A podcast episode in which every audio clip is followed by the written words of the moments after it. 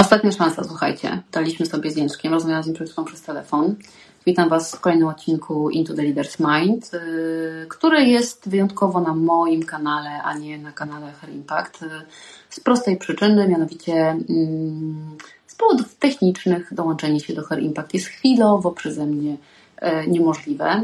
Zobaczymy, czy uda nam się połączyć z Jędrzkiem, który siedzi w lesie podczas wichury nie w szałasie, tylko w normalnym domu, bo tam właśnie mieszka.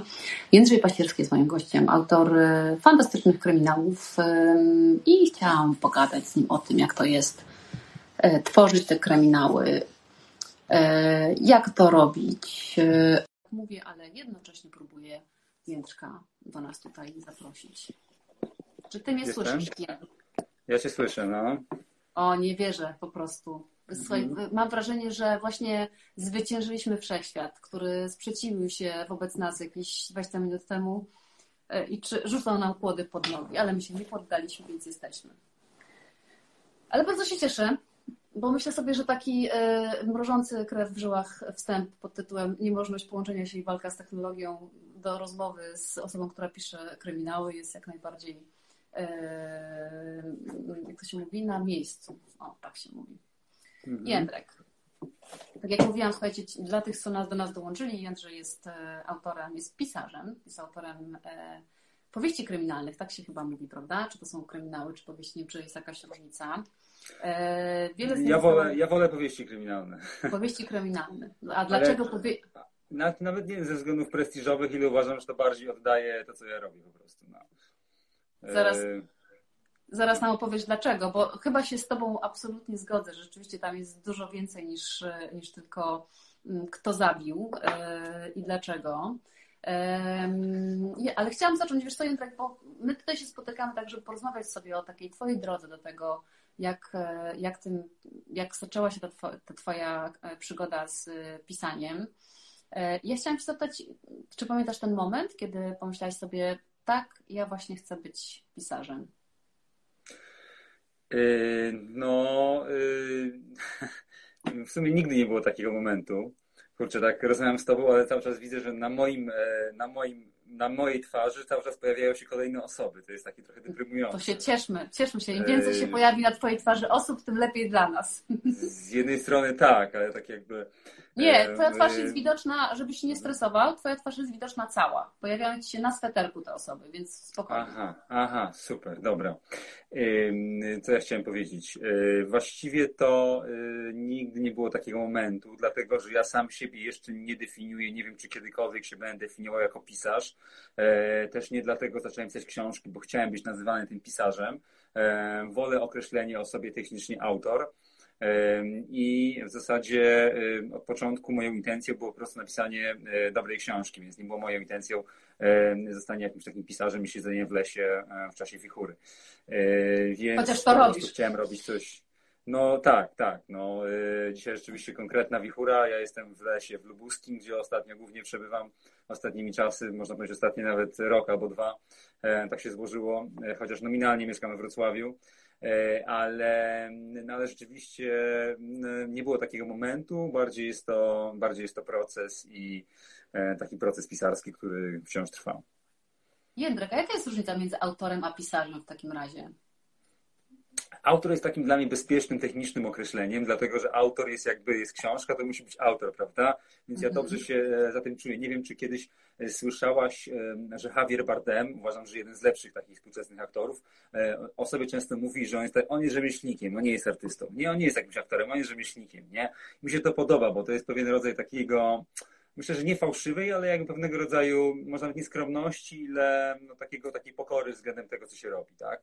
E, bo dla mnie najważniejsza jest ta książka, ona jakby gdzieś tam mnie definiuje, a ja jestem taką, takim filtrem, czyli gdzieś tam, który, który po prostu przepuszcza tą książkę, żeby ona znalazła się na, na papierze. Stąd jakby jestem jej autorem.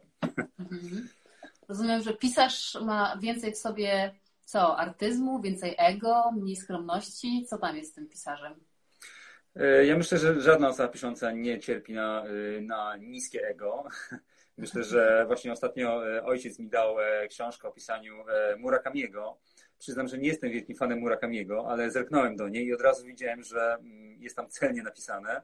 Tak myślę, że celnie, że każdy pisarz uważa, czy autor uważa, że pisze lepiej od innych. I że tylko on pisze tę właściwą formę literatury, a wszyscy inni tak trochę udają, nie?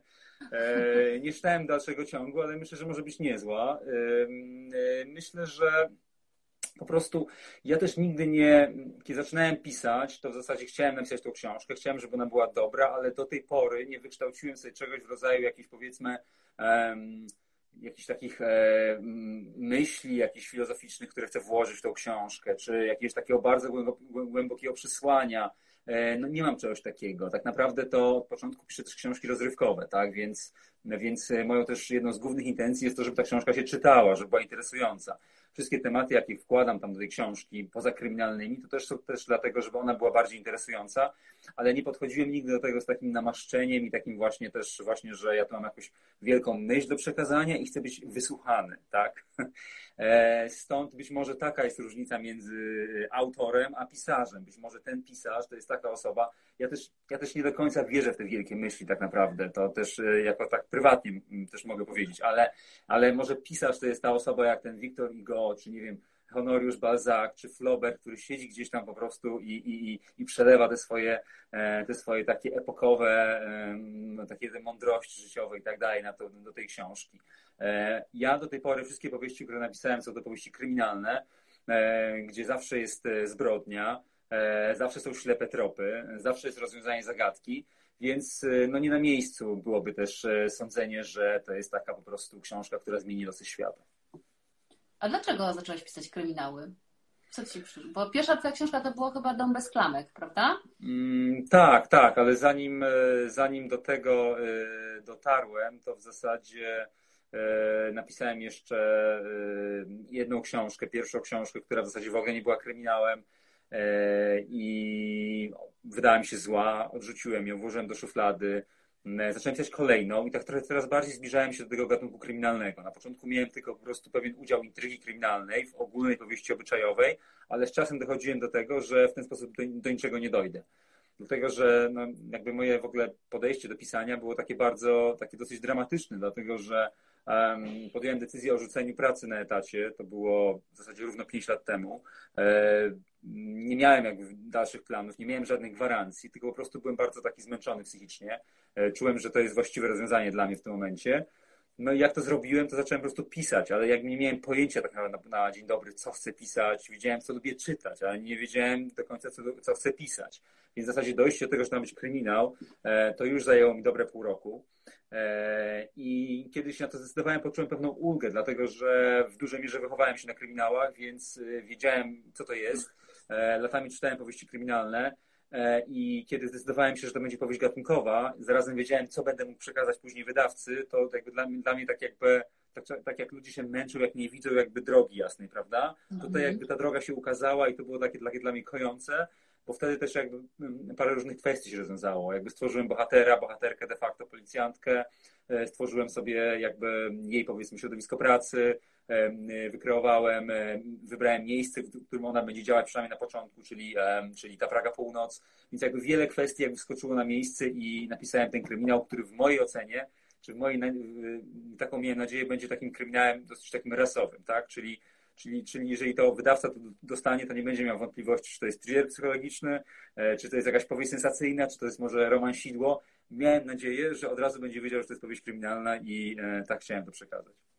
A czym to się różni? Czym się różni thriller psychologiczny od, od kryminału? To nie jest tak, że gdzieś tam te granice jednak czasami są zacierane. To jest tak jak powiedziałeś, że nie piszesz kryminałów, tylko powieści kryminalne. Ja tak sam kolokwialnie używam kryminały, ale ja uważam, że to powieści kryminalne, dlatego że też e, nie kładę nacisku na powiedzmy sceny przemocowe, ani jakieś takie może szokowanie takim efektem, czy tortury i tak dalej, tylko są to opowieści o ludziach czyli tak jak to w klasycznej powieści była, zawsze mam jakieś postaci, mam jakichś bohaterów i są to jakby normalni ludzie, tak? W sensie normalni, tak jak mogą być powieściowi ludzie normalni, ale, ale powiedzmy, że to nie są jeżeli, jeżeli czytałaś moje książki, no sama wiesz, prawda? Czyli jest to jakaś, jakaś normalna kobieta, jakiś normalny facet z życiowymi problemami, są, są, są to powieści. Natomiast thrillery psychologiczne to jest ciekawe, dlatego że to jest najmodniejszy ostatni gatunek. Ja, ja czasami dostaję propozycje mm, takie z różnych innych wydawnictw, że tak powiem, i dostałem ostatnie propozycje napisania aż czterech thrillerów psychologicznych. E, zdradzę, chociaż nie, nie napisałem ani jeszcze ani jednego. E, miałbym z tym pewien problem, dlatego że thriller psychologiczny jest gatunkiem, który opiera się w dużej mierze na takiego wykreowaniu pewnej paranoi w głowie, tak? Czyli, czyli tutaj jakby wychodzimy już poza tę sferę takiej, takiej psychę bohaterki, którą ja lubię, ja lubię dosyć eksplorować u Niny Warwiłów, ale wchodzimy w taką sferę paranoi i e, zatracania się granic między rzeczywistością a, e, a, a, a iluzją, tak? E, tak mówiąc w zupełnym skrócie, no bo to są takie ciasne intrygi, Mm, one się doskonale sprzedają, natomiast są to też takie trochę intrygi, moim zdaniem, uboższe. W tym sensie, że tam trudno jest zawrzeć pewne też wątki, które mnie interesują, dodatkowe, jak na przykład pewne wątki społeczne, historyczne, e, e, takie socjologiczne, dlatego że thriller psychologiczny z natury rzeczy on się rozgrywa w głowie. Zwykle jednej bohaterki, może dwóch bohaterów. E, I dla mnie też mało satysfakcjonujące jest zwykle rozwiązanie thrillera psychologicznego, co jest jakby oczywiste, dlatego że mm, jest bardzo mało bohaterów, więc rozwiązanie zawsze musi być wyjść z kapelusza. Tymczasem w kryminale e, może nie mam tak ciasnej atmosfery, tak ciasnej intrygi, e, być może napięcie nie zawsze jest takie, takie, takie mocne jak w thrillerze psychologicznym, ale w zasadzie mam całą paletę jakby czynności literackich, które tylko chcę dokonać, tak? Czyli mogę, mogę eksplorować zarówno postaci, jak i miejsca, jak i e, różnego rodzaju wydarzenia historyczne, jakby tutaj jestem, w ogóle nie jestem e, ograniczony. Paradoksalnie jestem mało ograniczony tym gatunkiem. Mhm. Może daje Ci, tak jak powiedziałeś na początku, jakieś ramy i pokazuje Ci tą drogę, dokąd zmierzasz. No dobra, a jeszcze, tak, się, tak. a jeszcze chciałam się cofnąć, bo chciałabym, e, absolutnie pogadamy o tym, jak to się pisze kryminały i skąd się bierze pomysły, ale wiesz co, chciałam jeszcze tak wrócić do tych początków, no bo mówiłeś, że rzuciłeś pracę, studiowałeś prawo, prawda? I jakoś w tym prawie pewnie eksploatowałeś je jakoś, jakoś zawodowo. Jak to było? Czy to jest tak, że, no bo czy tym pisarzem albo autorem, czy to jest tak, że jednak się rodzisz i gdzieś tam masz taki zalążek, wiesz, jak nie wiem, miałeś tam 7, 10, 12 lat, to, to co było z tym pisaniem? To łatwo ci przychodziło, lubiłeś to, czy na przykład dużo czytałeś? Skąd, skąd jak się urodził w tobie ten autor?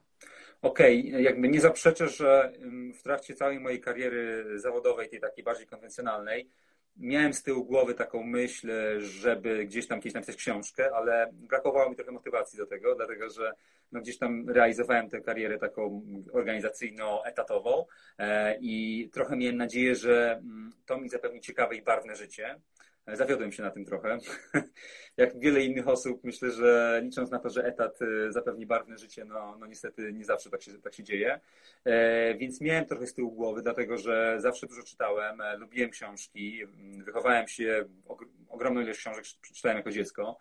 E, więc no, trochę do tego dorastałem, można powiedzieć, ale tak jak powiedziałem, nie zacząłem pisać nic, dopóki nie do 2016 roku, Mm, już po 30, y, dopiero wówczas napisałem pierwsze słowo literackie. Mm, nie miałem żadnego przygotowania. Jakby co więcej, lata przed tym, zanim zacząłem, e, zasiadłem tego pisania, pisałem głównie po angielsku. E, I to nie były twory literackie, tylko różnego rodzaju analizy w projektach rozwojowych, w, w prawie. I w zasadzie można powiedzieć, że na tym etapie lepiej pisałem po angielsku niż po polsku, e, nie, bo od lat nie pisałem po polsku, więc, e, więc musiałem się po prostu rozpisać. Tak? Nie miałem zielonego pojęcia, czy mam tego jakikolwiek potencjał, zwłaszcza, że nigdy nie byłem też jakimś asem, jeżeli chodzi o, że tak powiem, wypracowania. Znaczy, nie, nie byłem jakby fatalny, ale byłem tak 4-4,5, byłem bardziej wygadany niż, niż rozpisany. Obecnie uważam, że dlatego, że tematy są beznadziejne, szczerze mówiąc, wypracowań. E, ale, ale też nie miałem jakby żadnego takiego przekonania, że jestem w stanie pisać. To było jedno wielkie ryzyko, ale od początku kierowałem się swoją intuicją, czyli jakby sam sobie byłem sędzią i do tej pory jestem, więc jeżeli ktoś mówi mi, że coś mu się nie podoba, to ja bardziej ufam samemu sobie, bo jestem jakby, myślę, że jak wiele autorów pisze intuicyjnie, czyli ja słyszę melodię tekstu w głowie, ta melodia mnie prowadzi i uważam, że prawie zawsze to może zabrzmi mało skromnie, ale mówię o takich e, relacjach ja kontra redaktor na przykład, że to ja mam rację, dlatego że ja słyszę, jak te słowa wybrzmiewają, ja słyszę ich melodię i wiem, dlaczego dane słowo musi być w danym miejscu, bo też nigdy nie kierowałem się żadnymi sztywnymi regułami, po prostu zawsze od początku pisałem e, intuicyjnie. Boże, jak ja Cię rozumiem. Ja sobie, przepraszam, te, taką dygresyjkę. Ja e, nawet dzisiaj sobie o tym wspominałam, że pisałam teksty moje pierwsze, takie oczywiście małe, bardziej, bardziej gazetowe ale pamiętam, e, pamiętam o tym, że kłóciłam się o każde słowo, bo dokładnie było tak, jak ty mówisz, że to była pewna kompozycja i każde słowo miało swoje znaczenie i swoją rolę w tym tekście i wywalenie czegoś nagle w środku, co dawało jakiś rytm, który mi był potrzebny, bardzo mnie zaprzebulało, więc myślę, że byłam totalnie upierdliwą dziennikarką. Znaczy nie, to jest ogromny problem, znaczy nie, z perspektywy kilku książek muszę powiedzieć, że to jest duży problem, dlatego, że szanuję pracę redaktorów, ale oni często patrzą właśnie na to pod kątem poprawności poszczególnych zdań, a nie słyszał tego, bo to nie jest ich wina, dlatego że nie napisali tego tekstu, nie czytają go na głos tak jak ja i nie słyszał jakby tej kompozycji właśnie. E, tak. I zresztą ja uważam też, że nawiasem mówiąc, że poprawność nie zawsze jest decydująca. E, jakby literatura to nie jest tylko i wyłącznie poprawność, tak? Czasami e, zarówno w sferze jakby treściowej, jak i w sferze literackiej czasami mogą być błędy, bo te błędy też tworzą jakby taką bardziej prawdziwą rzeczywistość. Tak. Więc, więc tak, zawsze jakby kierowałem się tą intuicją. Wiesz co, pewną jakość tworzą te błędy, a jednocześnie myślę, że jednak taka poprawność strasznie ujednolica i neutralizuje to. I że gdzieś tam na koniec, w dużych i małych tekstach, tekstach ta poprawność sprawia, że no to nie ma wyrazu po prostu, że nie ma emocji, jakby wszystko jest takie, wiesz, takie grze, grzecznie uładzone. Wyjaławia. No, tak, tak jest. Jeszcze pewnie. Mm, dobra, ale chciałam nadal, ja cały czas wiesz, wracam jakby, wracam do tego, bo no dobrze, pojawia się w Twojej głowie mm, to, że chcesz napisać książkę. W ogóle skąd taka myśl się bierze w człowieku? Myślę, że każdy tak naprawdę ma taką myśl, chociaż raz w życiu pod tytułem OK, to to będzie ten moment, kiedy ja napiszę książkę. Znaczy powiem tak, e, bo mam sporo spotkań autorskich i e, na podstawie tego, co czytelnicy mówią mi, to mam wrażenie, że co najmniej połowa czytelników to są, to te, jakby ma, gdzieś tam z tyłu głowy mają jakąś książkę, nie? Więc na pewno jest tak trochę, e, tak trochę jest. U mnie to był taki trochę też wybór pragmatyczny, dlatego że w ogóle w ciągu tych lat na etacie trochę dochodziłem do tego, że ja nie chcę być tylko twórcą, że ja chcę robić coś własnego, kreatywnego, bo uważam, że u nas w naszym systemie edukacji, teraz to już w ogóle jest jakaś katastrofa, ale, ale, ale nigdy nie było takiego w moim pokoleniu i myślę, że później takiego nacisku na kreatywność, tak? Uważam, że każdy jest kreatywny, naprawdę każdy, tylko w ogóle się tego nie wyciąga jakoś w żaden sposób. E, jest taka scholastyka średniowieczna, prawda? Się odtwarza. Ja też byłem gdzieś tam tym odtwórcą, czyli jako prawnik, w tych programach rozwojowych, w których pracowałem, no miałem jakieś teksty, miałem jakieś, coś tam miałem, potem musiałem to przeformułować, ale tam nie było nic mojego ostatecznie, tak? Tak naprawdę to, to tam nie było nic mojego, nic takiego naprawdę mojego, więc swoją przygodę z kreatywnością zacząłem nie od y, pisania, ale w zasadzie w tym samym roku, kiedy zacząłem pisać, zacząłem malować. E, namalowałem parę obrazów olejnych i mm, e, one mi się podobały. Jakby nie chodziło tylko o to, czy jakby nie starałem się zrobić, to były obrazy abstrakcyjne, ale chodzi o to pewną pieczołowitość, jaką w to wkładałem to, że ja potrafiłem zrealizować tę wizję, którą miałem w głowie i to, że ostateczny efekt mi się podobał. Stworzyłem ostatecznie pięć obrazów, jeden tryptyk i dwa obrazy i oczywiście wiedziałem, że ja jakby z tego nie będę zarabiał na chleb, ale to było takie trochę moje wejście w świat kreacji z bycia kompletnie osobą, która się tym nigdy nie zajmowała. Więc e, później, kiedy w tym samym roku de facto rzuciłem tę pracę na etacie, to wiedziałem, że czymś takim najbardziej konkretnym, którym czym mogę się zająć, a zarazem kreatywnym, jest po prostu pisanie. No, a miałem jakby, nie miałem tego przygotowania, można powiedzieć, warsztatowego i tej pewności, ale miałem jedno, miałem kapitał czytelniczy, bo dla każdego autora e, ten kapitał czytelniczy to jest najważniejszy albo, albo prawie najważniejszy kapitał, jaki ma, prawda? Czyli to, ile książek po prostu w życiu przeczytał. A ja miałem tego sporo. Więc, e, więc tutaj jakby jak zacząłem pisać, to jakby gdzieś z tyłu głowy te myśli zaczynają krążyć, ok? I, i na początku już drętwo, ale z czasem coraz tych, tych momentów, które wydawały mi się niezłe, było jakby coraz więcej, czyli jakby co następowało stopniowo. A po co ten kapitał czytelniczy jest? Myślę, że nie można napisać książki, jak się nie przeczytało ani jednej w życiu? E, myślę, że nie. E, myślę, że nie można, a już na pewno nie można napisać dobrej książki, bo moim główną obawą, czy można powiedzieć przedmiotem jakby takiej refleksji e, na początku było to, czy to, co ja piszę, to jest grafomania. No bo jakby jeżeli sam piszesz, to jakby nie jesteś w stanie trochę tego ocenić, prawda? I ja widziałem dzieła grafomańskie, ja wiem jak wygląda grafomania, ale czy ja będę w stanie ocenić, czy to jest grafomania? No nie wiedziałem, tak? Więc jakby -hmm. więc się zastanawiałem, tak? Bo wiedziałem, że nie, niektóre fragmenty mi się podobają, ale inne mi się nie podobają i nie wiedziałem, jak to wygląda jako całość. Więc, e, ale to, że gdzieś tam czytałem te książki wcześniej, mm, dużo książek, to pozwoliło mi być tym swoim własnym trochę krytykiem i jakby swoim własnym sędzią i dalej nim jestem, szczerze mówiąc, bo dalej jestem swoim takim trochę no, głównym autorytetem. Bardzo ważną taką dla mnie osobą w pisaniu, która, jeżeli chodzi o rady, jest moja siostra Agnieszka, ale ja jestem takim trochę swoim cały czas głównym autorytetem. Ja cały czas patrzę, czy to, co piszę, podobałoby mi się jako czytelnikowi, tak?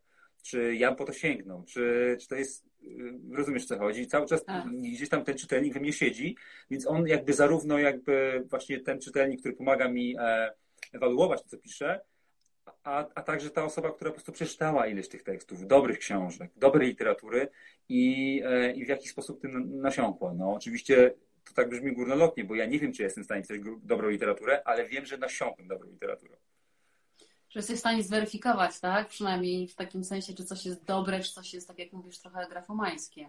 No dobra, no to masz, ta książka w tobie gdzieś była, ta potrzeba, jak mówisz, tej kreacji, jakiegoś wyrażenia siebie w taki sposób literacki.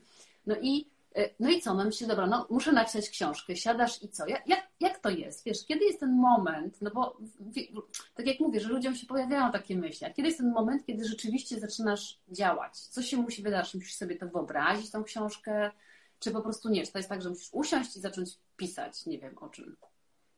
Mm, e, to jest bardzo skomplikowany proces obecnie. Na początku było łatwiej. Na początku było łatwiej, bo im e, głębiej jesteś w danej dziedzinie, tym, e, tym oczywiście masz więcej wątpliwości, tak? Zawsze tak jest. Więc tym więcej widzisz rys i tym większe masz wymagania względem siebie. Obecnie zaczynam zwykle od jakiegoś motywu. Czasami mam motyw jeden kryminalny, czasami mam miejsce wybrane i to jest takie, powiedzmy, taki zalążek, na, na, na którym buduję całą fabułę. Dlatego, że nie ukrywałem tego, że od początku w zasadzie pracuję na fabule, które rozpracowanej fabule zawczasu.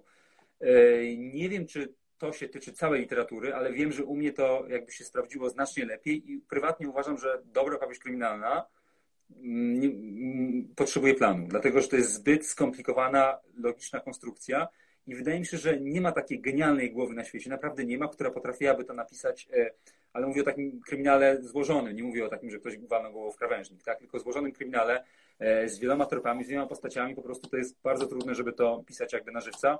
E, trzeba to rozpracować, więc ja te, od tego, tego zalążka trochę zaczynam budować dom, tak? Czyli na początku mam ten fundament, czy jedną cegłę, w zasadzie to jest taka jedna cegła trochę i zaczynam budować po kolei. Dokładam kolejne rzeczy, które przychodzą mi do głowy, potem dokładam kolejne, potem zabieram, i odejmuję, zmieniam kierunek, zmieniam, zmieniam kierunek i tak po kolei, po kolei, aż, aż mi się pokaże dom.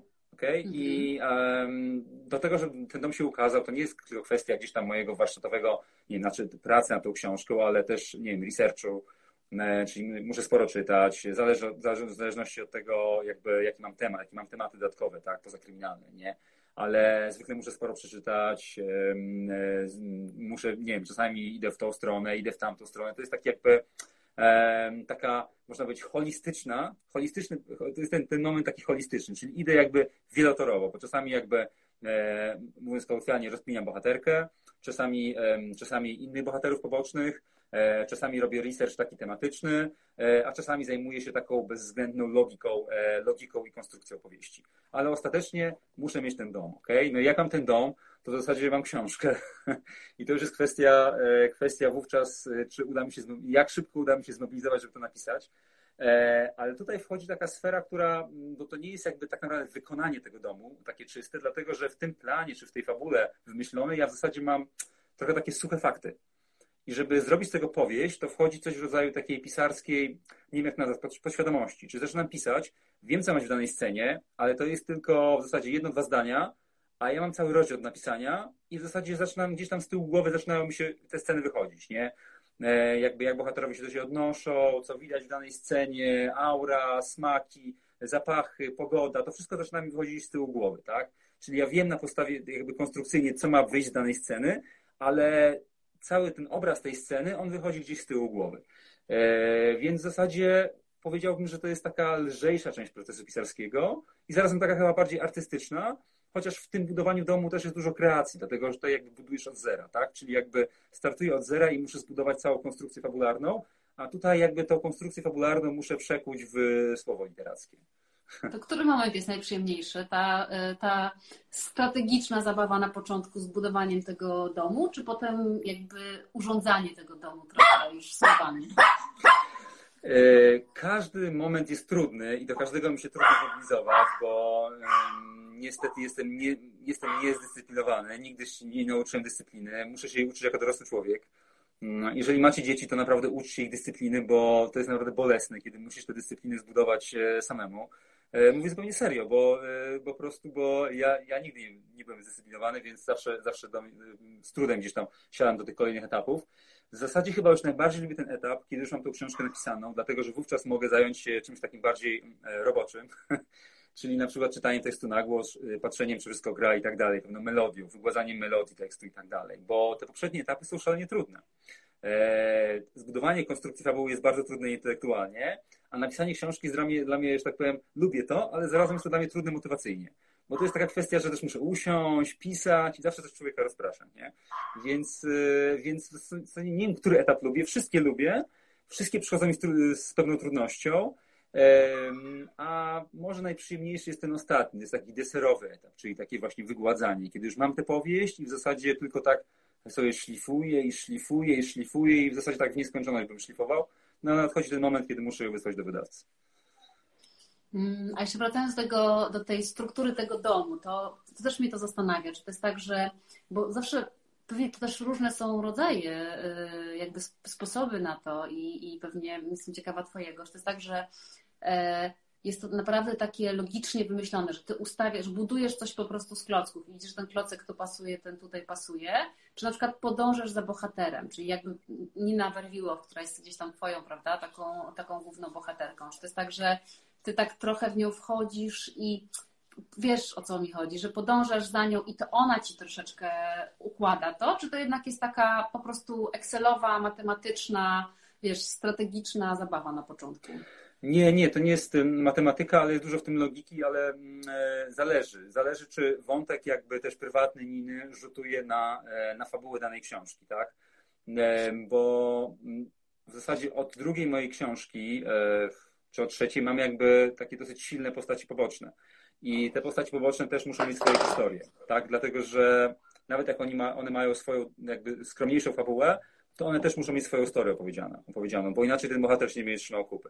Więc e, w zasadzie robię to wszystko synchronicznie, czyli mam opowieść Niny i opowieści innych bohaterów i, i to wszystko zaplatam jakby wokół powiedzmy intrygi kryminalnej. Mm, to wszystko jest bardzo złożony proces i w zasadzie nie umiem powiedzieć, dlaczego czasami zajmuje mi to na przykład dwa tygodnie, bo wydawało mi się, że powinien zajmować mi to pół roku, a czasami po dwóch tygodniach patrzę, ojej, mam książkę, nie mogę w to uwierzyć, dlatego że jest tyle, tyle elementów, które muszę mm, zgrać e, w trakcie tego procesu, że jest to naprawdę trudne. E, także, ale Excelem tego absolutnie nie nazwał. Jest to jakby tak naprawdę, tak jak powiedziałem, to jest, uważam, że to jest najbardziej kreatywna część procesu pisarskiego, dlatego że tutaj de facto mało piszę, a wszystko wymyślam. Więc, mhm. y, więc nie, mam, nie ma jakichś wzorów na powieść kryminalną. Jedyne, co mam, to jest, że jest trup i w zasadzie ślepy trop. Przeważnie jest sekcja zwłok, ale to też nie zawsze. Czyli w zasadzie mam, mam takie bardzo, bardzo bazowe elementy, a cała reszta no to jakby trzeba rozbudować, więc, e, więc, więc buduję to synchronicznie, aczkolwiek ta oś e, życia głównej bohaterki i jej działań zawsze jest silna, dlatego że od początku wiedziałem, że, e, że ta bohaterka jest taką mocno, mocną, silną bohaterką, tak? I, I nie chciałem, żeby było takie, chciałem, żeby było jasne, że to ona jest jakby główną bohaterką serii że nie tak, że na przykład w pierwszej części jest mocna, ale w drugiej już ktoś inny wchodzi, a w trzeciej to już w ogóle zapominamy o niej nie Barwiłow. Chciałem, żeby od początku dążyć do tego, żeby ona była takim, no, takim mocnym znakiem rozpoznawczym i zawsze, zawsze to będzie w równej mierze powieść, jak powieść kryminalna, to będzie też powieść o Ninie Warwiłow. Każda kolejna część. A dlaczego Nina Warwiłow? Skąd ona się wzięła? Um, z różnych też, tak jak, e, tak jak to wszystko, o czym opowiadam, to e, tak samo jak proces tworzenia fabuły jest procesem takim, e, można powiedzieć, wielowątkowym, synchronicznym, tak samo Nina powstawała z kilku różnych elementów w mojej głowie. Było wieloletnie zainteresowanie kulturą rosyjską. To dosyć tak doszło do tego w ten sposób, że w zasadzie trochę przypadkowo nauczyłem się rosyjskiego w liceum. E, ale później podążałem tym tropem na studiach. Miałem fantastyczne lektoraty, na których czytywaliśmy rosyjskie, rosyjskich autorów, takich klasyków, czyli Dostojewskiego, Tolstoja, Lermontowa, Gorkiego, Turgieniewa i potem o tym dyskutowaliśmy i to było bardzo inspirujące. E, miałem też takiego ulubionego pisarza Akunina, którego tak lubiłem, że specjalnie chciałem jego książki po rosyjsku kupowałem, bo nie wychodziły albo wychodziły spóźnione, a ja chciałem już je czytać. E, więc e, taka wieloletnia naprawdę zainteresowanie kulturą rosyjską, bo te Rosy zawsze pojmowałem nie tylko jako, mm, jako, jako tak, taki socjalistyczny jakiś moloch, tylko bardziej właśnie jako tą rosyjską duszę, artyczekową kulturę, muzykę i to mnie po prostu fascynowało.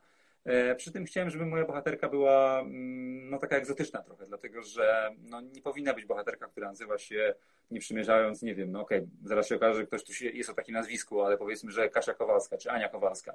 Chodzi o to, że bohater literacki musi być taki bardzo, nawet na takim poziomie, powiedzmy, pochodzenia czy nazwiska, taki e, wyróżnialny. Jest, można zrobić takiego szaraka, ale to jest bardzo ryzykowne zagranie. E, znacznie takim ciekawszym rozwiązaniem jest stworzenie mu ciekawego bio. E, więc ta Rosja była naturalnym rozwiązaniem, była półrosjanką. E, to, że to będzie kobieta, już wymyśliłem wcześniej, dlatego że jakby czułem, myślałem, że czuję tę narrację kobiecą. A to, że to będzie policjantka, to było dla mnie najtrudniejsze, dlatego że wzdragałem się bardzo długo przed postacią policjanta, dopóki nie, nie dotarło do mnie, co ja sam sobie robię że Skandynawowie masowo wkładają tych kolejnych policjantów w kolejne powieści kryminalne i świetnie im to wychodzi. Więc dlatego, dlaczego ja tak sobie utrudniam życie, skoro na tym etapie wiedziałem już, że współcześnie policjant jest najbardziej wiarygodnym śledczym, tak? Bo tak jest, że w XXI wieku najbardziej wiarygodnym śledczym e, jest policjant, nie prywatny detektyw, nawet nie profiler, który jest ostatnio modny, czy tam jakiś ktoś tam inny, tylko po prostu policjant, e, który ma dostęp do informacji, który ma broń, e, który może wymagać pewnych rzeczy. E, jest taki nowoczesny bohater, który spełnia wszystkie wymagania. No ale tak jak powiedziałem, chciałem, żeby to było coś ciekawszego. Pomyślałem, że może czuję tę narrację kobiecą, już to będzie właśnie kobieta. E, zwłaszcza, że tak sobie rozejrzałem się dookoła, to doszedłem do wniosku, że w zasadzie nie ma żadnych takich e, rozpoznawalnych kobiecych, policyjnych postaci w polskim kryminale. Nawet światowym, szczerze mówiąc, jakby na to zerknąć, takich przynajmniej, które ja tak kojarzyłem jako czytelnik. E, więc to też mi pomogło w takim podjęciu, podjęciu decyzji, dlatego że no, o ile nie, silenie się na taką skrajną innowacyjność jest trochę ryzykowne, o tyle, o tyle zawsze jednak należy dążyć do tego, żeby rozwiązania w książce były dosyć świeże i oryginalne, bo, no bo to jest coś, co jest pociągające dla, dla czytelnika. Słuchaj, a te decyzje to podejmujesz, no bo tam w, w tym procesie powstania książki musisz podjąć miliard decyzji, nie? Dlaczego ten bohater, czy on jest policjantem, czy on jest komisarzem, czy adwokatem, czy te, te decyzje podejmujesz tak bardziej jednak rozumowo, czy, czy intuicyjnie? Że czujesz, że to jest to, czy jednak argumentujesz sobie, że właśnie lepiej, bo jeszcze nie ma takiego bohatera, bo musi być oryginalny, bo coś tam, co u ciebie przeważa? Znaczy ja mam bardzo silną fazę analizy w głowie i taki się urodziłem. To słychać. I, i analizuję i jakby nie będę, się, nie będę się tego wypierał, bo to jest jakby część mnie. E, w ogóle to jest ciekawe, co powiedziałaś, bo ja jestem, masz rację, że piszesz książkę, musisz podjąć milion decyzji, a ja mam od urodzenia ogromny problem z decyzjami. Ja mam kupić koszulę za 50 zł, czy tam za 30 zł na Allegro, to się mnie zastanawiał pół dnia, ta czy ta, zielona czy czerwona i, i po prostu jest dla mnie ogromny problem. E, więc, e, więc, jestem, więc to jest dla mnie naprawdę, naprawdę bolączka, to podejmowanie, podejmowanie decyzji. E, podejmuje je mm, zazwyczaj rozumowo, silniejsza jest ta strona rozumowa, czasami postępuje wbrew swojej intuicji, aczkolwiek, e, czyli na przykład naginam, na przykład intuicja mówi mi nie iść tą, tą drogą, ale rozum mówi iść tą drogą, to zwykle wierzę rozumowi, ale ostatnio tak sobie pomyślałem, że nie wiem, czy to jest dobry pomysł. Chodzi mi o to, że miałem takie doświadczenie, które sprawiło, że pomyślałem, że może jednak intuicja jest mądrzejsza. Nie wiem, ale z tą intuicją to różnie bywa, tak? Jakby, jakby zawsze podążanie za intuicją jest trochę ryzykowne. Prawdopodobnie trzeba to wyważyć, ale jeżeli intuicja silnie ostrzega przed czymś, to też należy to, to rozważyć. Dzisiaj nas intuicja ostrzega, żebyśmy się nie spotkali. Miała, wiesz, mnóstwo było różnych przeciwwskazań. A powiedz potem, jak już jesteśmy na tym drugim etapie, czyli, czyli ja sobie to nazwałam urządzanie tego domu, czyli wypełnianie jakby słowami te, tych punktów, które sobie tam zaznaczasz w tej całej strategii.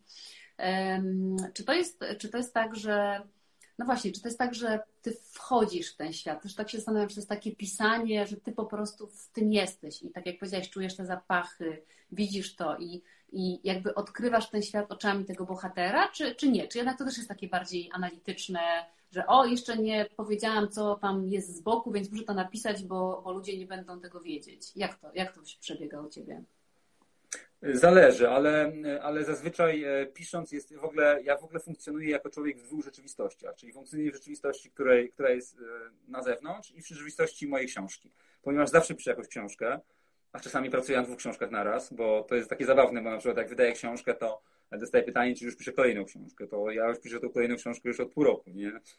Albo od roku, jeżeli uwzględniamy jakiś zamysł koncepcyjny, więc, e, więc ja zawsze piszę, zawsze jestem w jakiejś książce, co najmniej jednej. Więc, e, więc jeżeli wchodzę w tą książkę, w tą rzeczywistość książkową, to ja się muszę w nią zanurzyć. Czyli jakby nie da się, nie da się napisać książki bez gdzieś tam właśnie zanurzenia się w ten świat, wyobrażenia sobie tego świata, tak? Właśnie tego, co powiedziałeś, zmysłów, zapachu, smaku, węchu, no tak jak to wygląda, jakby, jak się może bohater czuć, tak? To nie są rzeczy, które przychodzą jakimś wielkim trudem, w sensie wejście w psychikę bohatera. Nie muszę jakby zakładać peruki, żeby stać się kobietą. E, po, prostu, po prostu piszę, ale, ale rzeczywiście jak piszę, no to gdzieś tam no, wchodzę w ten powieściowy świat. Natomiast y, y, później, no bo jakby jest coś takiego, o czym autorzy nie mówią, czyli właśnie ta, ta faza redakcji. No bo um, jest coś, co tak funkcjonuje w takiej, można powiedzieć, sferze publicznej, czyli nie wena. Jak się pisze, po prostu pisze, bo wena ponosi i, i ludzie o tym lubią mówić, natomiast e, ogromną część procesu pisarskiego zajmuje redakcja, czyli pewne uzupełnianie braków i tak dalej, e, zarówno stylistycznych, jak i właśnie merytorycznych i różnego rodzaju, więc z pewnością patrzę, to nie jest tak, że ta książka jest gotowa na, po tym, jak ją napiszę. Wówczas mam, wówczas mam surówkę. To jest taka surówka, którą należy no, znacząco jakby gdzieś tam pouzupełniać umiejętnie. Mhm.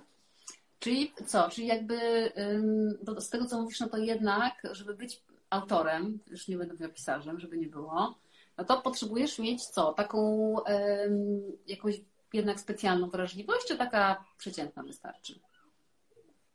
To jest trudno powiedzieć, jak, co to jest przeciętna wrażliwość, co to jest e, jakaś większa wrażliwość. No, e, Mam taką wrażliwość, jaką e, przykładam w moich książkach. Uważam, że to jest takie uczciwe. Nie sądzę, że był bardziej wrażliwy niż jestem w moich książkach, ani mniej wrażliwy niż to wynika z moich książek. Myślę, że jestem mniej więcej taki. E, tak. Mhm, Nie, bo pytanie, czy to jest, czy to jest jakby duża wrażliwość. E, no, to jest taka, żeby pisać przypowieści, Okej, okay. nie jestem pewien, bo powiedzmy, są jakieś powieści, takie powiedzmy nawet powieści kryminalne czy sensacyjne, które bazują na akcji, całkowitej akcji, na akcji, na, na walce, na, na jakichś wstrząsających scenach i tak dalej. Czy do tego trzeba mieć wrażliwość? Przypuszczam, że tak, ale to nie jest ta sama wrażliwość, której potrzeba do pisania o emocjach. E, w moich książkach ogromną część zajmuje pisanie o emocjach, tak? dlatego że moi, moi bohaterowie, każdy, każdy ma gdzieś tam dosyć głębokie, powiedzmy, czy moje intencji, głębokie mm, życie wewnętrzne, no i mają emocje. E, no więc, no więc, żeby mieli emocje, no ja też muszę dysponować pewną wrażliwością. No i rzeczywiście każdy z tych bohaterów ma część mnie, tak. No, to jest jakby, to jest oczywiste. E, nie będę tego ukrywał. E, natomiast oczywiście czasami staram się, żeby dany bohater był mniej wrażliwy, a inny bardziej wrażliwy, w zależności od koncepcji postaci, prawda? Ale ostatecznie wydaje mi się, że każdy z nich wychodzi dosyć taki wrażliwy i w ogóle taki gdzieś tam w jakiejś trudnej relacji ze światem. Słuchaj, a czy pisanie książek ma taką jednak funkcję terapeutyczną? W sensie, że na przykład oddajesz trochę tych swoich emocji tym bohaterom i, e, i dzięki temu, nie wiem, oczyszczasz się z nich albo coś takiego? Jest taki proces, czy, czy to nie występuje? Znaczy, mm, różni autorzy mówi, lubią o tym mówić, że jakoś tak się wyżywają, czy można powiedzieć. Dla mnie to jest, ja tego tak nie traktuję. E, dla mnie to jest praca, która sprawia mi przyjemność, e, kreacja. Mam nadzieję, częściej zabawa niż orka więc y, nie do końca wyrzucam e, emocje z siebie pisaniem książek. Nie wydaje mi się. Może w pierwszej książce, Dom bez klamek, bo to pisałem, to była taka, e, tak mi się wydaje, że może tam w większym stopniu. No, później jakby wydaje mi się w mniejszym, w mniejszym stopniu. No. E, nie sądzę, żeby to było coś, co tak super potrzebuje do życia pod względem takim psychicznym. Nie sądzę, żeby to była dla mnie forma terapii.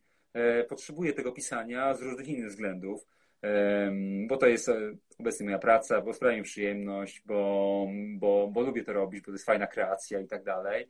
ale, ale psychicznie poradziłbym sobie bez tego. Mhm. E, tak mi się wydaje. A kiedy wiesz, kiedy tak czujesz, że książka już jest skończona? No bo z tymi, wiesz, takimi rzeczami, które robisz sam, zawsze coś można poprawić. Masz taki moment, że czujesz, że to już jest, to już jest gotowa całość? E, mam taki moment. Mm, okej, okay, bo to też jest takie względne, dlatego że książka, którą ja uważam za gotową całość, wysyłam do wydawnictwa i oni mają na temat inne zdanie, tak? Natomiast z czasem jest tak, że te moje książki zawierają w zasadzie małą możliwość do, mm, że tak powiem, e, korekty, dlatego że zmiany, dlatego że one są, uważam, dość mocno, nie chcę powiedzieć, okej, okay, ja uważam, że one są precyzyjnie e, jakby wymyślone i wszystkie wątki są bardzo dokładnie zgrane ze sobą w mojej intencji, w mojej głowie, więc tam nie do końca jest miejsce, żeby coś tam potem zmieniać, tak? Bo to jest bardzo taka, tak jak powiedziałem, kryminał jest taką bardzo E, specyficzną, logiczną, e, skomplikowaną konstrukcją, więc jak naruszysz jeden element, to wszystko zaczyna upadać, tak? I nie tylko, nie tylko elementy kryminalne ze sobą grają, ale też elementy obyczajowe, historyczne i tak dalej. To wszystko jest jakby jeden wielki melanż, który jest jakby tak dograny, jak, jak powinien być. E, więc w tym sensie wydaje mi się, że książka, którą wysyłam do wydawnictwa, to jest książka już skończona, taka jakby gotowa, która jest dla mnie książką gotową. Bo też nie ma tam do, końca właśnie miejsca na inne, jakieś różne zmiany fabularne. Mogą być jakieś miejsca na zmiany stylistyczne, których jak wspomniałem nie lubię za bardzo, e, ale, ale oczywiście redaktorzy mają swoje zdanie i oczywiście zdarzają się też błędy, takie oczywiste błędy, powtórzenia, czy jakieś na przykład, że napisałem, że nie wiem, raz był kolor czerwony, raz żółty i tego typu rzeczy, tak. No to, to, to takie rzeczy zawsze mi się zdarzą. E, natomiast wydaje mi się, że ta książka, ten etap, który osiągam, kiedy wysyłam do wydawnictwa, to już jest dla mnie taka skończona książka i nie wstydzę się jej wysłać do, zarówno do tych moich stałych czytelników, jak i do innych czytelników, jeżeli mam taką potrzebę, tak? Jeżeli na przykład chcę wysłać do mojego taty, do którego często wysyłam, ale na przykład na różnym etapie, nie zawsze, czasami wysyłam po redakcji, ale czasami przed redakcją, to wiem, że taką książkę, którą już napisałem, wysłałem do wydawnictwa, mogę wysłać do mojego ojca i nie będę się wstydził. Wiem, że tam będą jakieś doróbki redakcyjne, ale to nie przeszkodzi mu w, mm, że tak powiem, przyjemności z lektury. No i jak twój tata przyjął twoją pierwszą książkę? Dobrze, znaczy moją pierwszą książkę mój tata dostał na, przeczytał bardzo późno, czyli na, e, po redakcji, e, a inne, e, inne książki w zasadzie już tak różnie, tak, ale bardzo dobrze przyjął, był wręcz zachwycony domem bez klamek, więc to, to jest dla mnie ważne, nie tylko dlatego, że jest to mój tata, ale też dlatego, że my mamy bardzo podobne gusta literackie. Wiem dlatego, że wiele książek podsyłał, które po prostu mi się podobały, więc wiedziałem, że to jest to, o czym mówiłem, czy, czy ja bym przeczytał własną książkę. Więc jeżeli mój ojciec przeczytał moją książkę, a wiem, że mamy podobne gusta literackie, to znaczy, że jest spora szansa, że, że to byłaby ta książka, którą ja bym sam przeczytał. Tak? Więc dla mnie to też było istotne, czy, czy ja gdzieś tam jestem w tym nurcie, który sam sobie gdzieś tam wymyśliłem, czy wyznaczyłem. Tak? A jak sobie radzisz z krytyką? No bo dostajesz tak, tak, nie wiem, właśnie uwagi, jakąś taką krytykę, że coś jest z tym nie tak i reagujesz na to w jakiś sposób? Masz potrzebę zmiany wtedy, czy uważasz, że jest, jest jakby, że coś jest pewną całością wymyśloną przez ciebie i nie będziesz tego zmieniał? Nie wiem, czy jestem aż, aż tak, że tak powiem, tolerancyjny dla krytyki. Nie wiem, kto jest, aczkolwiek pewna doza krytyki jest bardzo istotna, żeby po prostu poprawiać warsztat. Natomiast to wszystko musi być zrównoważone. W ogóle muszę powiedzieć, że jest wspaniałe to, jak reagują czytelnicy na powieść. Dlatego, że mm, kiedy napisałem to bez klamek, to mm, e, nie miałem, miałem tylko w ogóle prywatnego Facebooka, nawet nie, za, nie miałem założonego autorskiego, bo wydawało mi się tam niestosowne. Nie miałem Instagrama i e, nawet i e, czytelnicy sami wchodzili na mojego Facebooka, żeby napisać, jak wspaniała jest moja książka, czyli że podoba mi się książka. I to było, dla, to było super, dlatego że to było takiego 100% takiego pozytywnego przekazu, który jakby, mm, jakby po prostu tak jakby z serca ludzie wchodzili na mój profil i pisali nawet e, czy w komentarzach, bo nawet nie, ja nie miałem takiej opcji, że można to, można pisać na moim profilu na wallu, tylko w komentarzach, że im się bardzo podobało bez klamek. I to było naprawdę wspaniałe. I w ogóle od tego momentu mam takie poczucie, że czytelnicy jakby są jakby zawsze ze mną i to jest takie 100% jakby do, dobrego przekazu i to jest jakby najważniejsze. E, aczkolwiek są też te recenzje na przykład na Lubimy Czytać, które są oczywiście zupełnie inne, bo część jest super, ale są też takie trochę hejterskie, ale ja coś z tego wyciągam do pewnego momentu. Jeżeli na przykład powtarza się, że coś komuś przeszkadza e, w lekturze, no to jeżeli jest kilka osób zwróci na, na, na to samą uwagę, no to ja wiem, że coś jest na rzeczy, nie? więc to jest coś, co, co jest dla mnie przydatne. No i jest jeszcze ta sfera taka, powiedzmy, krytyki można mieć recenzenckiej, ale jak do tej pory odpukać, e, ta, można powiedzieć, sfera jest jakby ze mną, można powiedzieć, czy za mną, więc e, dostaję dobre recenzje, więc to jest jakby, to jest jakby okej. Okay. E, natomiast no, gdzieś tam jest jeszcze oczywiście kwestia krytyki strony wydawnictwa własnego, no bo to też niestety się zdarza. Czasami w większym stopniu niż bym chciał, powiem szczerze. E, uważam, że mm, jest pewna różnica między krytyką a uwagami. Jeżeli mowa też o takim, powiedzmy, profesjonalnym świecie literackim, to trzeba bardzo uważać, żeby dawać uwagi, a nie krytykę. E, na przykład właśnie dlatego pierwszym moim czytelnikiem jest moja siostra, e, ale również dlatego, że jest jakby świetną znawczynią literatury i ma bardzo dobre oko, ale też dlatego, że nadaje mi uwagi. Ona nigdy mnie nie krytykuje. Mówi na przykład, czegoś nie rozumie, czy coś było daje niejasne, ale nigdy nie ma formy krytyki. I to jest jakby ekstra i niestety mało osób potrafi to przekazać w formie uwag, za to ogromna ilość osób, mam wrażenie, w naszym kraju potrafi krytykować. No to prawda. E, a powiedz, no bo mówisz, że rzeczywiście te, te twoje książki się bardzo podobają i dostajesz nagrody. Znaczy, to, znaczy okej, okay, no to, to jest moje wrażenie, tak jakby. Nie, to nie jest twoje, to jest obiektywny, to jest obiektywny fakt, że tak powiem, bo rzeczywiście tak jest. No i myślę, że dlaczego tak jest? No bo jest jakby ten rynek kryminałów i polskich, niepolskich jest naprawdę mocno wysycony. To nie jest tak, że, że wiesz, że to są jakieś takie pojedyncze egzemplarze i wszyscy się rzucają. Dlaczego myślisz, że akurat te twoje e, tak bardzo się podobają? Co w nich jest takiego? Znaczy, z tym bym polemizował, czy rynek jest przesycony, dlatego rzeczywiście, jak ja debiutowałem, pojawiały się głosy, że może jednak mnie nie wydawać, wiem, że tak dochodziły do mnie, e, że w tym, w tym sensie, że właśnie rynek jest przesycony, czy jest miejsce na kolejnego autora. I wówczas było 200 polskich autorów e, wydawanych rocznie, 200 książek polskich autorów. Obecnie jest blisko 500, a minęło zaledwie 5 lat. Więc ten rynek się stale powiększa i jeszcze się nie nasycił. E, więc czy on jest nasycony? Nie wiem, bo wchodzą coraz to nowi autorzy, którzy też stają się popularni. Więc wydaje mi się, że wbrew, czy może mimo tej ogromnej ilości, ten rynek jeszcze się nasyca. E, tak sądzę. E, natomiast co, o co chodzi z moimi powieściami? Mm, ja też jakby nie do końca się kierowałem tym, czy jest dużo powieści, czy nie, czy rynek jest nasycony, czy nie, tylko e, jakby chciałem jakby pisać jakby swoje, prawda? Bo to nie jest tak, że jeden kryminał jest, czy jedna powieść kryminalna jest podobna, podobna do drugiej. uważam, że moje są raczej takie po prostu moje. No, w sensie ja nie umiem znaleźć porównania do innych, do innych na przynajmniej polskim rynku czytelniczym, po prostu jakby nie, nie widzę tego, nie widzę porównania, tak? Uważam, że to są zupełnie inne powieści.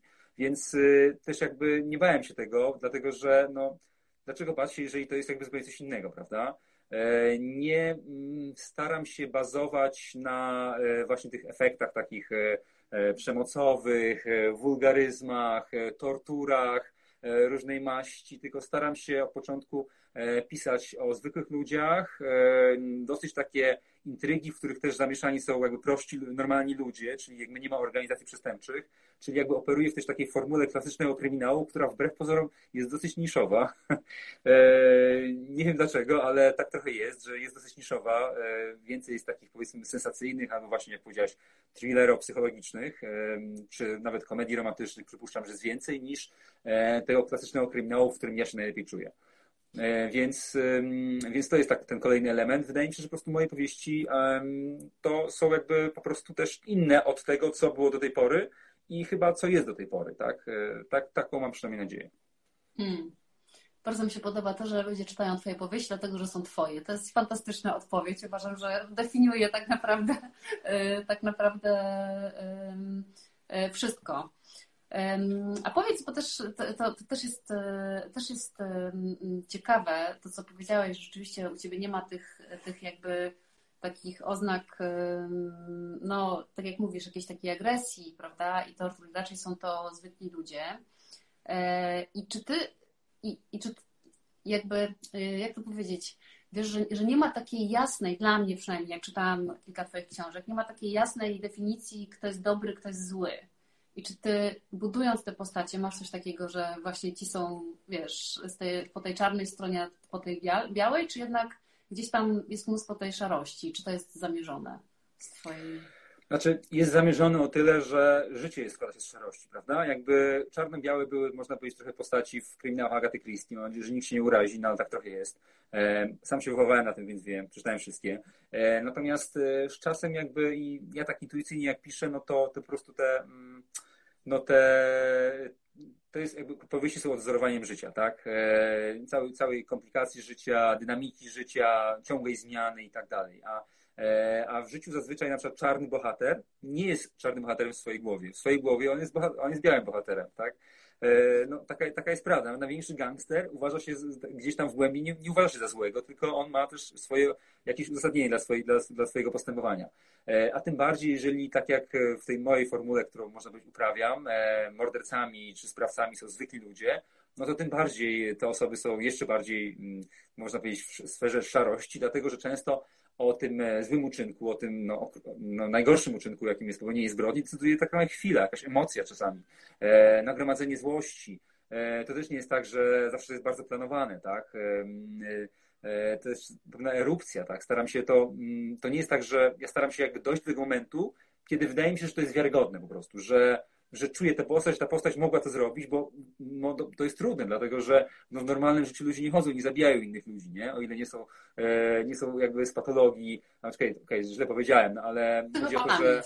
Słucham? Nie są psychopatami na przykład. Dokładnie, tak? psychopatami, przestępcami, jakimiś takimi recydywistami, no to po prostu nie zabijają innych ludzi e, zazwyczaj, więc, więc jakby muszę wiarygodnie przekazać, że dana osoba mogła jednak e, dopuścić się takiego, takiej strasznej zbrodni. I, i stąd są te różne sfery szarości i mieszania się dobra mm, białego z czarnym, dobra ze złem. No tak po prostu wygląda życie. No to prawda. No dobra, jak jestem taką osobą, która chce napisać powieść, ona gdzieś tam we mnie siedzi, nieważne czy kryminalna, czy jakakolwiek, no generalnie książka, to, to co byś powiedział? Od, od, od czego tak naprawdę zacząć? Czy są, nie wiem, czy ty, no bo ty masz wykształcenie prawnicze i czy jest tak, że nie wiem, że jak ja pójdę na polonistykę albo na coś, to mi to pomoże, czy nie pomoże, czy są jakieś kursy, warsztaty, wiesz, takie narzędzia. Skąd, skąd tak się uzbroić po prostu, żeby w ogóle zacząć pisać? E, ja nie mam pojęcia, dlatego że jak powiedziałem, e, skończyłem prawo, co mi o tyle pomaga czasami w intrygach, żeby coś sprawdzić e, po prostu. A natomiast nie ma większego związku z, z moim warsztatem. Cały warsztat musiałem stworzyć sobie sam. E, przez pierwsze lata w ogóle miałem taki problem i z tyłu jakoś myślę, że może powinien się gdzieś douczyć. Że oczywiście parę artykułów opisanych przeczytałem o creative writing z internetu i parę rad e, gdzieś tam sobie wziąłem stamtąd, natomiast nie miałem żadnego absolutnie formalnego wykształcenia w tym kierunku. Wiem, że już są w Polsce kierunki, przynajmniej we Wrocławiu, wiem, bo moja koleżanka chyba to studiowała, mm, chyba dziennikarstwo czy polonistyka właśnie z kierunkiem, czy właśnie creative writing, czyli po prostu no, mm, takim przygotowaniem do pisania, bo jak wiemy w Stanach jest tego masa, prawda? I jest mhm. nawet sporo znanych autorów, którzy skończyli, skończyli te, ten kierunek. Czy to jest, czy to jest kluczowe, czy to jest przydatne?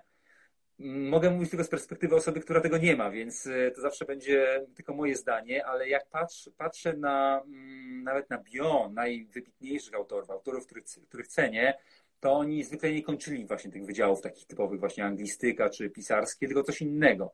E, bo no, wydaje mi się, że kluczowe nie jest to, co w ogóle, na przykład ja nie mógłbym do końca pisać to, co ktoś mi powie, że mam pisać. Jakby ja sam muszę ustalić, co mam pisać i to jest jakby skrajnie, w ogóle pisanie z natury rzeczy jest skrajnie indywidualne, tak?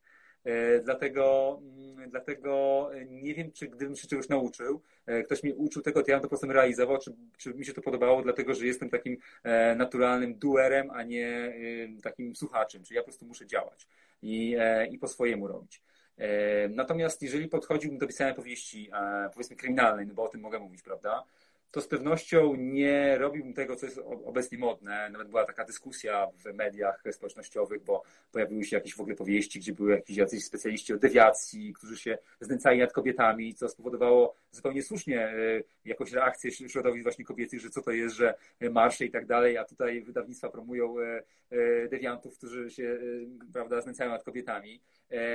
Ja bym odsunął tego rodzaju efekty na bok, tylko skupił się właśnie na, tym, na tym rdzeniu, rdzeniu powieści, na tej intryzy, tak?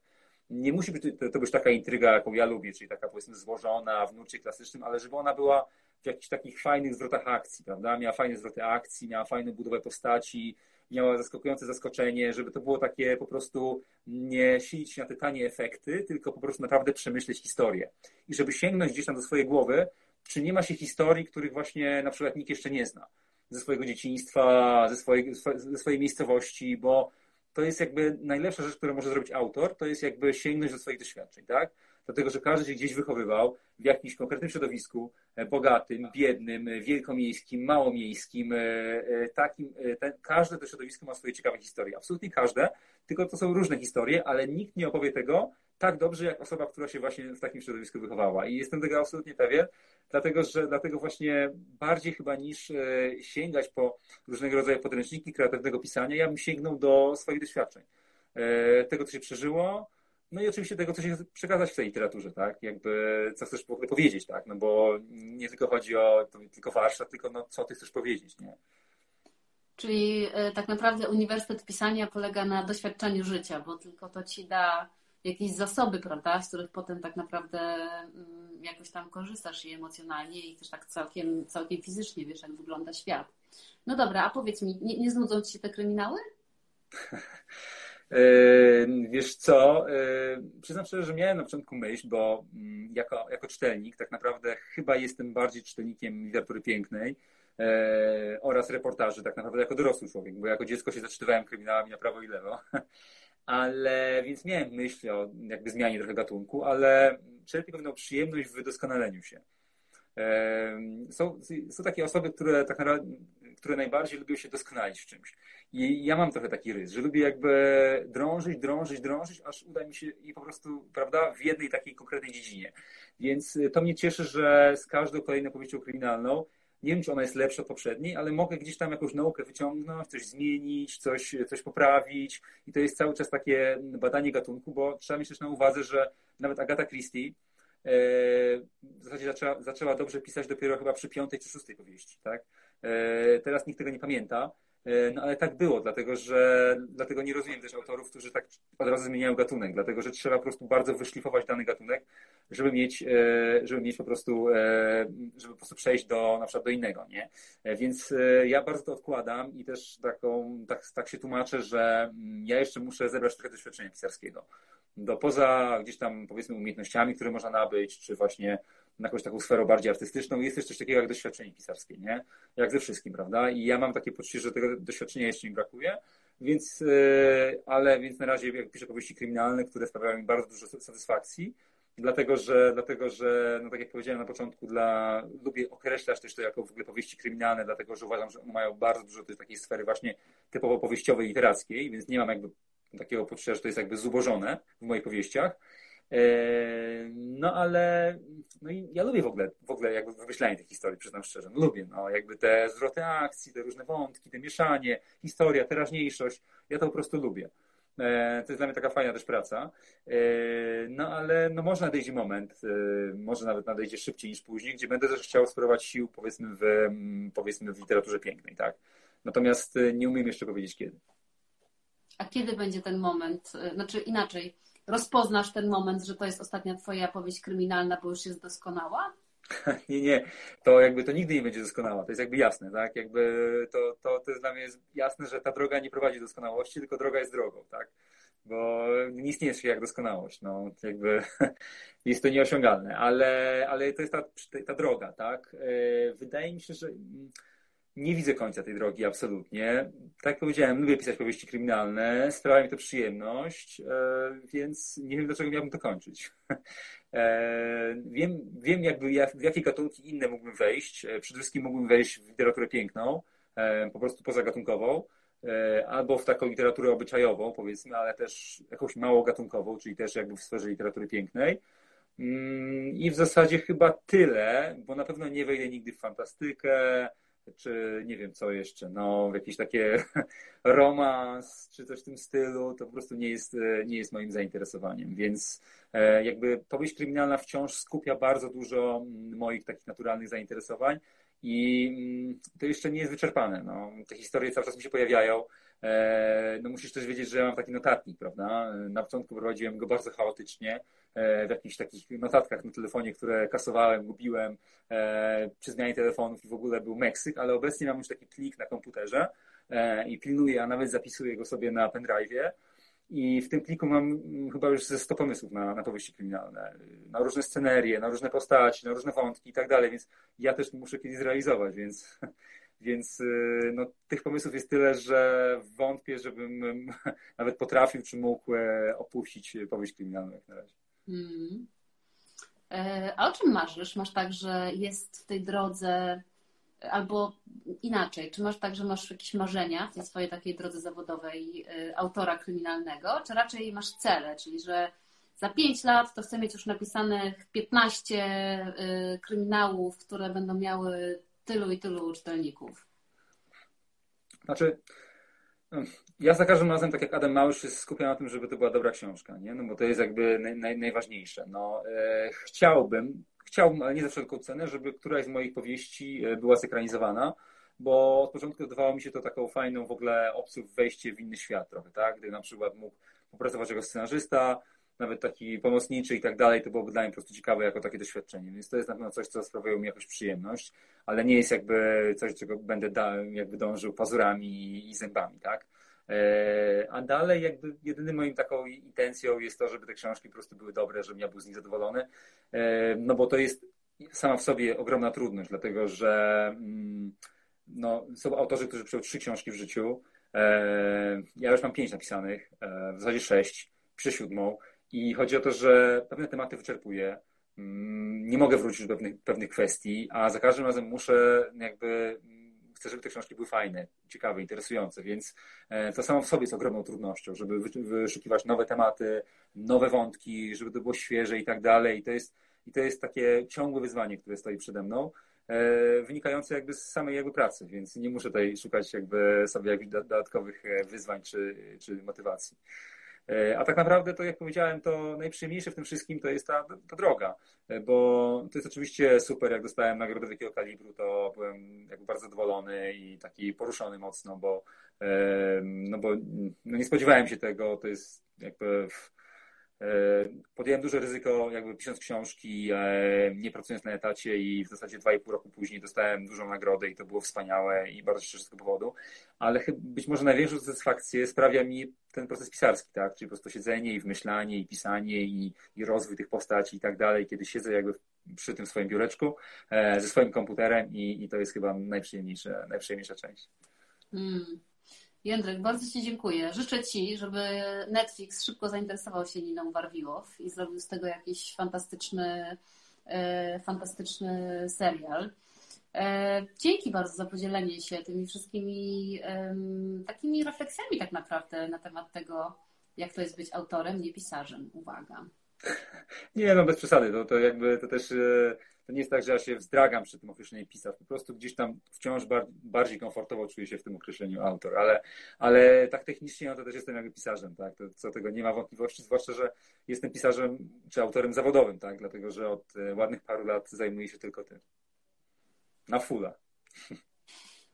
Pisarz zawodowy Jędrzej Pasierski. Słuchajcie, polecam książki Jędrka, bo są fantastyczne, naprawdę. Ja słucham na audiobooku. Jeszcze wiesz, to takie ostatnie pytanie. Jak to mhm. jest? Znaczy, skąd to się bierze, że ludzie tak kochają te kryminały?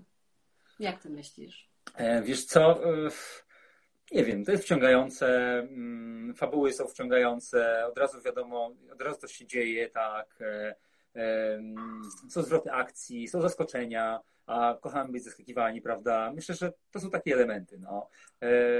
Książki często takie, powiedzmy, że są bardzo takie, że trzeba się na nich skupić, mówię o literaturze pięknej, prawda? Wdrożyć daną książkę, jest wolne wejście, jest, jest, są różne myśli przekazane, czy nie wiem jak to powiedzieć nawet, no. Język jest często taki nie, nie, nieoczywisty, awangardowy i tak dalej. Natomiast powieści kryminalne zwykle napisane są klasycznym językiem, e, z dialogami, E, z, z postaciami, które można zrozumieć, e, z zaskoczeniami w trakcie i po. Także, no poza tym chyba, tak jak ktoś napisał e, właśnie w komentarzu, kochamy zagadki. Coś, coś w tym jest, słuchaj. Dla mnie, ja uwielbiam. Ja też, dla mnie to jest jakby tak, taki, tak jak powiedzieli, że dla Ciebie deserem jest redagowanie, to dla mnie deserami są właśnie słuchanie, bo ja głównie słucham sobie na audiobookach kryminałów. Cieszę się. To kiedy Twoja następna książka? Tak już na zupełnie koniec. No, mam nadzieję, że w styczniu. Tam jest jakaś drobna komplikacja, ale mam nadzieję, że w styczniu wyjdzie, bo, no bo to, już, to już czas. I co, i znowu Nina się pojawi? Tak, tak, Nina. Ja, ja, a, a natomiast wierny. moim, znaczy nie, moim pomysłem na przyszły rok są dwie książki. Ja nie ukrywam tego, ale nie wiem, czy uda mi się zrobić tak nawet e, nie tyle pisarsko, ile technicznie.